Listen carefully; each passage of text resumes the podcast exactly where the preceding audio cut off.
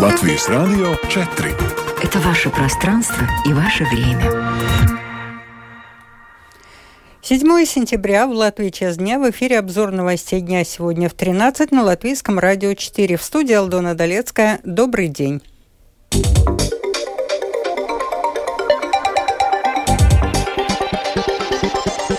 В этом выпуске европарламентариев Нила Ушакова и Андрис Америкса могут лишить депутатской неприкосновенности. Все ими рассматривают более строгие наказания за превышение скорости. Возможно, автобусное сообщение с Даугапилсом вернется, но на коммерческой основе. Под угрозой оказалась услуга оказания паллиативной помощи на дому.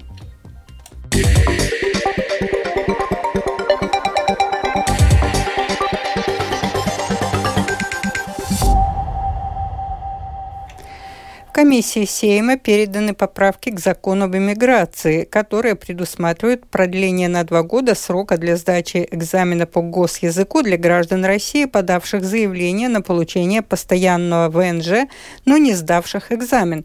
Планируется, что поправки будут приняты Сеймом в окончательном чтении 14 сентября, однако на сроки утверждения может повлиять голосование по составу нового правительства.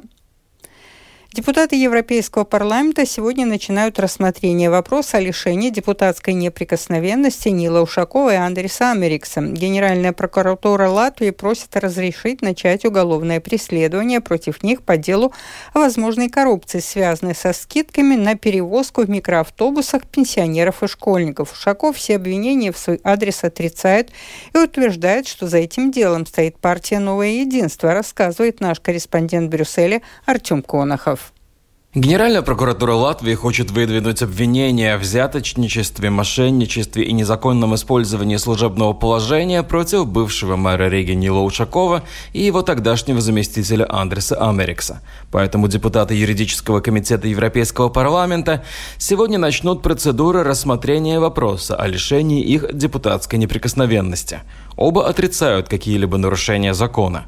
Рассмотрение этого вопроса в Европейском парламенте, скорее всего, займет несколько месяцев, и неясно, успеют ли депутаты принять окончательное решение до апреля, когда предназначено последнее заседание этого парламентского созыва.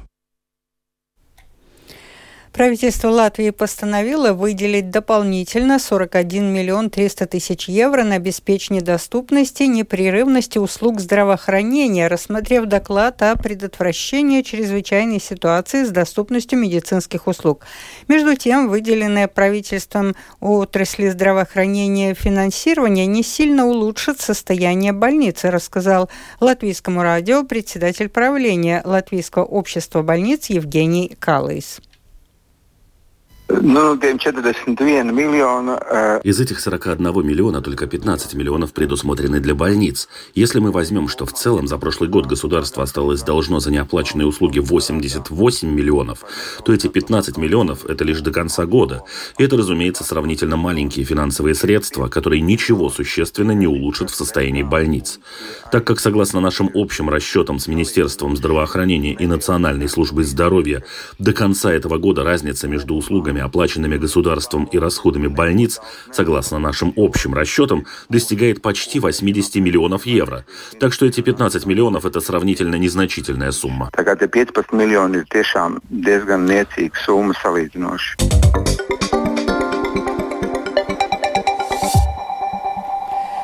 Сейм принял решение передать на рассмотрение в комиссии предложенные депутатами Нового Единства поправки к закону о дорожном сообщении. Они предусматривают более строгие наказания за превышение скорости. Все подробности в сюжете Михаила Николкина.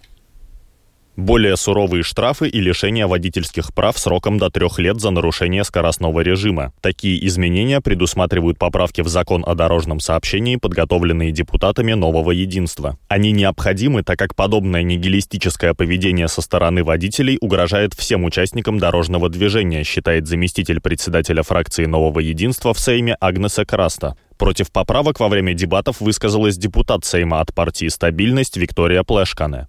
Она считает, что для нормализации ситуации на дорогах необходимо не повышение штрафов, а развитие культуры вождения, дорожной инфраструктуры и взаимного уважения. По ее словам, повышение штрафов может служить лишь для поступления дополнительных средств в бюджет. На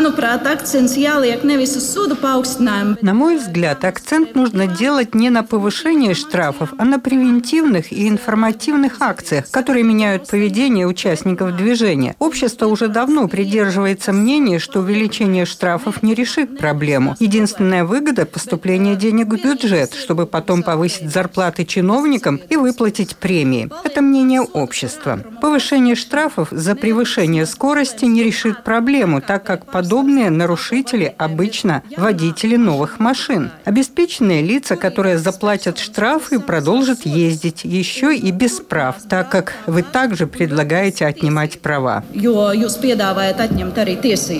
Ей возразил один из авторов предложенных поправок Андрей Юдинс «Новое единство». Он призвал коллег внимательнее читать законопроекты, прежде чем выступать против них.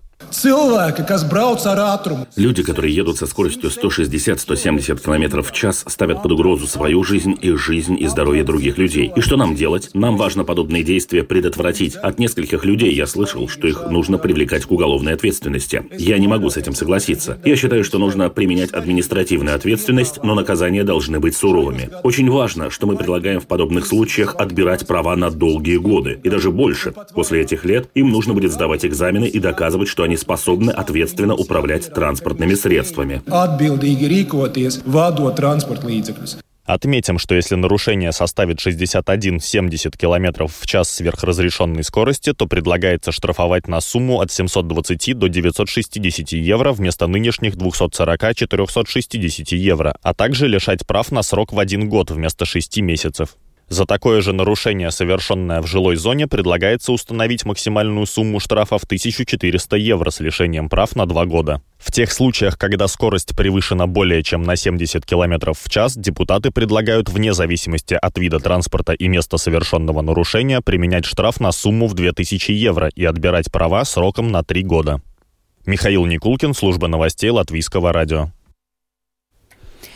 Обострившуюся летом проблему, когда пассажиры из Даугавпилса не смогли уехать на поезде в Ригу, так как не было мест, совместно обсудили представители латгальских самоуправлений, Латгальского региона планирования и автотранспортной дирекции. Один из вариантов решения проблемы – возвращение автобусного сообщения на коммерческой основе, но с возможной компенсацией за льготников со стороны государства. Подробнее в сюжете Сергея Кузнецова. В начале августа около 30 человек не смогли уехать на поезде из Даугавпилса в Рику, так как закончились билеты. Кроме этого, горожане жаловались, что часто поезда переполнены, а автобусы ходят только один раз по пятницам и воскресеньям. Сейчас ведутся переговоры с двумя перевозчиками, у которых есть соответствующие разрешения, рассказывает председатель Совета по развитию Латгальского региона планирования Сергей Максимов. Любой момент эти коммерсанты могут возобновить э, поездки на автобусах, но здесь, повторюсь, идет, э, скажем так, такая торговля э, про то, как компенсируются льготные пассажиры. Ну и ни один коммерсант э, себе в убыток делать перевозки не будет. Поэтому они прекратили, на что они имели право. Сейчас ведутся разговор на то, чтобы возобновить эти коммерческие рейсы. Руководитель отдела планирования общественного транспорта автотранспортной дирекции Янис Лаксденс объясняет, что с изменением законодательства может появиться до трех автобусных рейсов в день. Сейчас речь идет о трех дополнительных рейсах из Риги и трех рейсах из Даугавпилса, но после изменений в законе есть высокая вероятность, что кто-то еще из перевозчиков заинтересуется предоставлением услуг на этом направлении, соответственно, рейсов может быть еще больше. Что касается поездок по железной дороге, то проблему частично решили добавлением вагонов, добавляет Янис Лаксданс.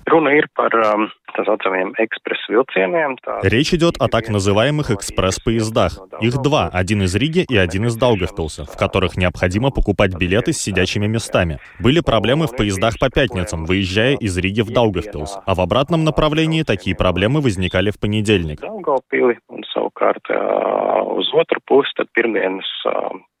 Сейчас в эти дни отправляется поезд с большей вместимостью. Если раньше было 320 сидячих мест, то сейчас курсируют поезда, в которых 420 мест.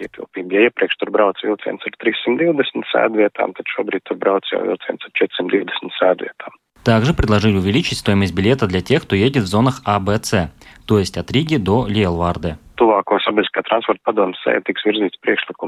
На ближайшем заседании Совета автотранспортной дирекции рассмотрят предложение о введении дополнительной платы для тех, кто покупает билеты в зоне рядом с Ригой. Это зоны А, Б и С от Риги до Лелварде. Это освободит часть мест тем пассажирам, которые едут на более дальние расстояния. Насколько это сработает в реальности, изменение цен и законодательства, чтобы привлечь автобусные компании, станет известно только вступление всех поправок в силу. Сергей Кузнецов, Латгальская студия, Латвийского радио. Организация «Хоспис ЛВ» бьет тревогу, будет ли услуга паллиативной помощи на дому действовать с осени этого года, как было обещано ранее. Мобильные команды паллиативной помощи должны оперативно помогать неизлечимо больным на дому, однако политики до сих пор не утвердили необходимые законодательные изменения и не обеспечили нужное финансирование, рассказывает соосновательница «Хоспис ЛВ» Илзе Зосуле люди э, думают, что с 1 октября начнется, угу. ну, как бы полная услуга, которая им нужна, да, и они звонят и спрашивают, что надо, какие документы, как будет, кто будет эту услугу давать. Пока ни одного ответа мы не можем сказать. Во-первых, э, результаты закупки, да, конкурса не, не объявлены. Мы не знаем, кто будет в конкретном регионе. Второе, э, то, что мы стараемся объяснить, что будет это только медицинская часть. Это что значит? Это значит, что у него уже на 1 октября будет на руках заключение консилиума врачей, э, что он паллиативный э, пациент с предполагаемой длительностью жизни до 6 месяцев. Да? Врачи еще, больницы, я не знаю, они готовы к этому. Мы с несколькими больницами говорили, как вы это будете обеспечивать, да? как этот консилиум будет собираться. Человека надо будет э, в стационар поместить, или он, может, будет отдаленно. Кто будет в этом участвовать? Понимаете, столько вопросов нерешенных, да?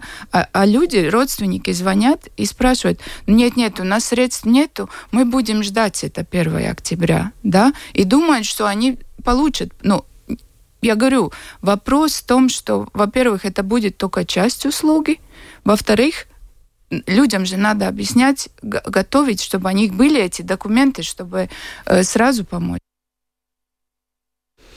И еще, НАТО не располагает никакими свидетельствами того, что обломки дрона, обнаруженного на территории Румынии, были вызваны преднамеренной атакой, предпринятой Москвой против Румынии, заявил глава Альянса Йенс Столтенберг.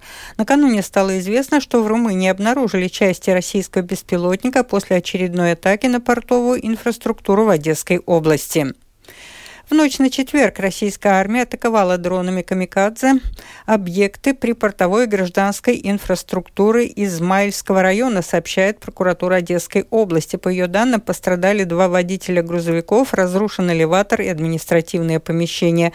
Взрывной волной повреждены частные дома. Это четвертая атака по району Измаила за последние пять дней. В Ростове-на-Дону в непосредственной близости от штаба Южного военного округа около двух около трех часов ночи в четверг упал беспилотник. Губернатор заявил, что один дрон был уничтожен на подлете к Ростову, второй в центре города. Повреждены фасады домов, разбиты автомобили. Пентагон официально объявил о начале поставок Украине боеприпасов с объединенным ураном. Это был обзор новостей сегодня в 13, 7 сентября. Продюсер выпуска Дмитрий Шандро. Выпуск провела Алдона Долецкая. В завершении прогноз погоды. Yeah. О погоде на 8 сентября, пятницу, ночью и утром небольшая облачность, днем солнечно, на востоке во второй половине дня постепенное увеличение облачности. Осадков синоптики не прогнозируют. Ночью местами туман с видимостью от 100 до 500 метров. Слабый ветер 1-5 метров в секунду. Температура воздуха ночью от 5 до 10 градусов тепла, на побережье до плюс 12, днем от 18 до 22 градусов. В реке будет ясно, пополудни облачность увеличится без осадков осадков, слабый ветер.